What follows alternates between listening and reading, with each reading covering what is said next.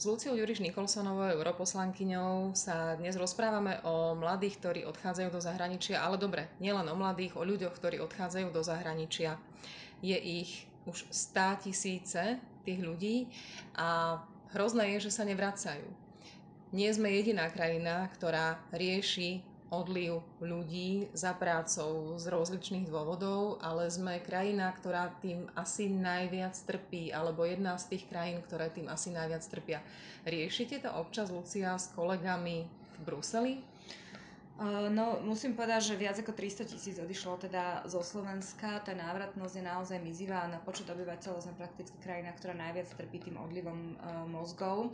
To znamená šikovných ľudí, ktorí vytvárajú nejaké hodnoty, akurát, že nie na Slovensku, ale v iných, e, v iných krajinách. A toto je téma, ktorá rezonuje. A je ale naivné si predstavovať, že teraz Európska únia ako taká nájde na to nejaké plošné riešenie. Uh, myslím si, že tam zase dôjde k, nejakému, k nejakej výmene tých best practices, to znamená tých najlepších príkladov, ktoré sú hodné následovania, ale potom je to na zodpovedných vládach jednotlivých členských krajín, akým spôsobom si to preklopia do tých svojich politik.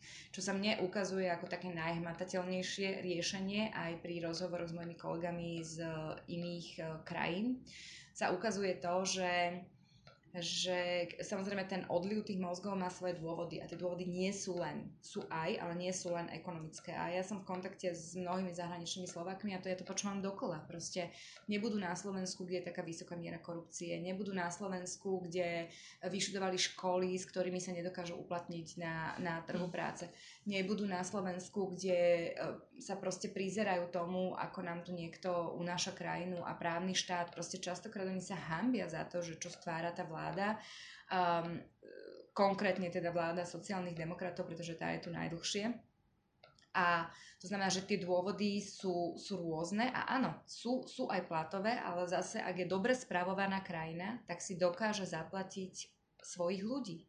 A toto je to, čo sa Slovensku nedarí, pretože napriek tomu, že sa tu neustále navyšuje e, minimálna mzda, aj tak v rámci V4 patríme, sme krajinou, kde najpomalšie rastie rastie tam mzda. Oproti Maďarsku e, oni sú na 22%, my sme na nejakých 11%. Takže e, celé je to spôsobené tým, akým zlým spôsobom je spravovaná táto krajina. Preto nám odchádzajú mladí a šikovní ľudia do zahraničia a nevracajú sa. Viete, a to je začarovaný kruh, lebo oni mi hovoria, že oni sa nevrátia, kým tu nenastane zmena a ja im hovorím, ale tá zmena nenastane, kým sa vy nevrátite.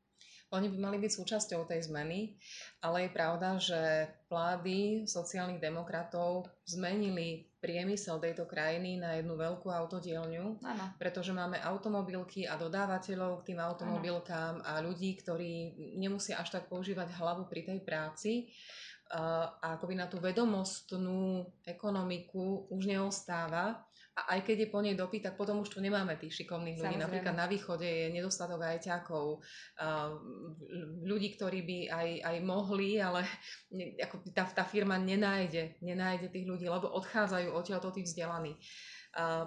Riešia to viaceré krajiny, majú nejaké konkrétne nástroje na to, aby potom tých ľudí prilákali naspäť, lebo aj keď tá zmena príde, ona bude pomalá. To nebude, že za rok sa tu naudeje zázrak.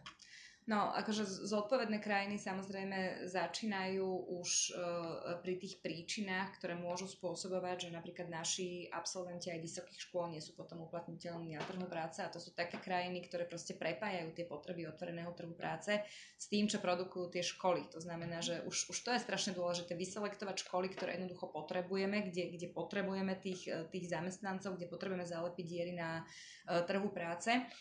A uh, prakticky rozlúčiť sa so školami, ktoré produkujú ľudí, ktorí sú nepoužiteľní na tom trhu práce, pretože to je strašne drahé, keď vám vyjde nejaký absolvent, ktorý nie je uplatniteľný a vy mu okamžite zaplatíte rekvalifikačný kurz, tak potom akože má zadarmo vzdelávanie, hej, ktoré samozrejme nie je zadarmo, lebo všetko niečo stojí, akurát sa na to skladáme všetci.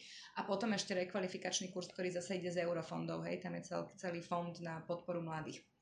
Takže toto je úplne neefektívne. Tuto Slovensko úplne zmeškalo dlhodobo ten vlak, pretože o tom prepojení tých potrieb e, otvoreného trhu práce sa hovorí už strašne dlho.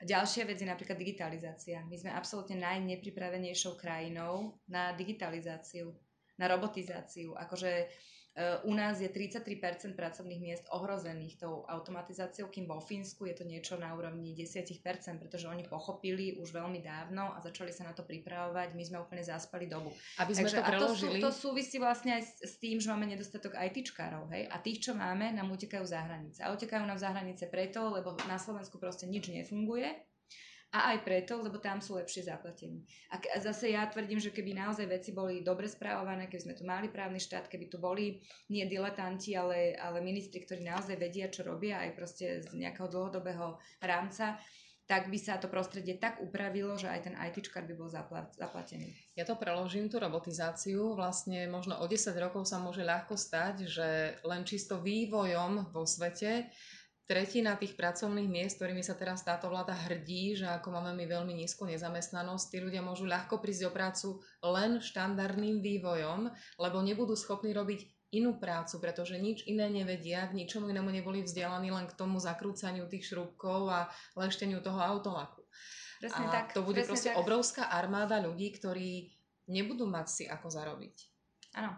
No toto pochopili napríklad aj Nemecko, je jedna z tých krajín, ktorá je veľmi ohrozená tou, uh, tou automatizáciou, ale oni sa na to už pripravujú, že robia konkrétne kroky práve v tých rekvalifikačných uh, kurzoch alebo pri dlhodobom vzdelávaní a podobne. Takže už začali robiť to, aby proste keď to jedného dňa príde tie dopady akože tej štvrtej priemyselnej revolúcie, tak aby neboli také agresívne, ako sa javia byť. Slovensko v tomto úplne zaspalo dobu tak budeme si pýtať ďalšie know-how po voľbách. Tak najlepšie je sa riadiť proste krajinami, kde veci fungujú a o tomto je celý projekt Európskej únie, o tej výmene tých informácií, že ktoré sú príklady hodné následovania, kde to máme aj s dátami a naozaj v tomto by som chcela vyzdvihnúť to Fínsko. Uh, akurát, že tá Európska únia slovenskej vláde aj dávala odporúčania aj v minulosti, ktoré ale slovenská vláda úplne ignorovala. Tak dúfajme, že nová nebude. Ďakujem veľmi pekne.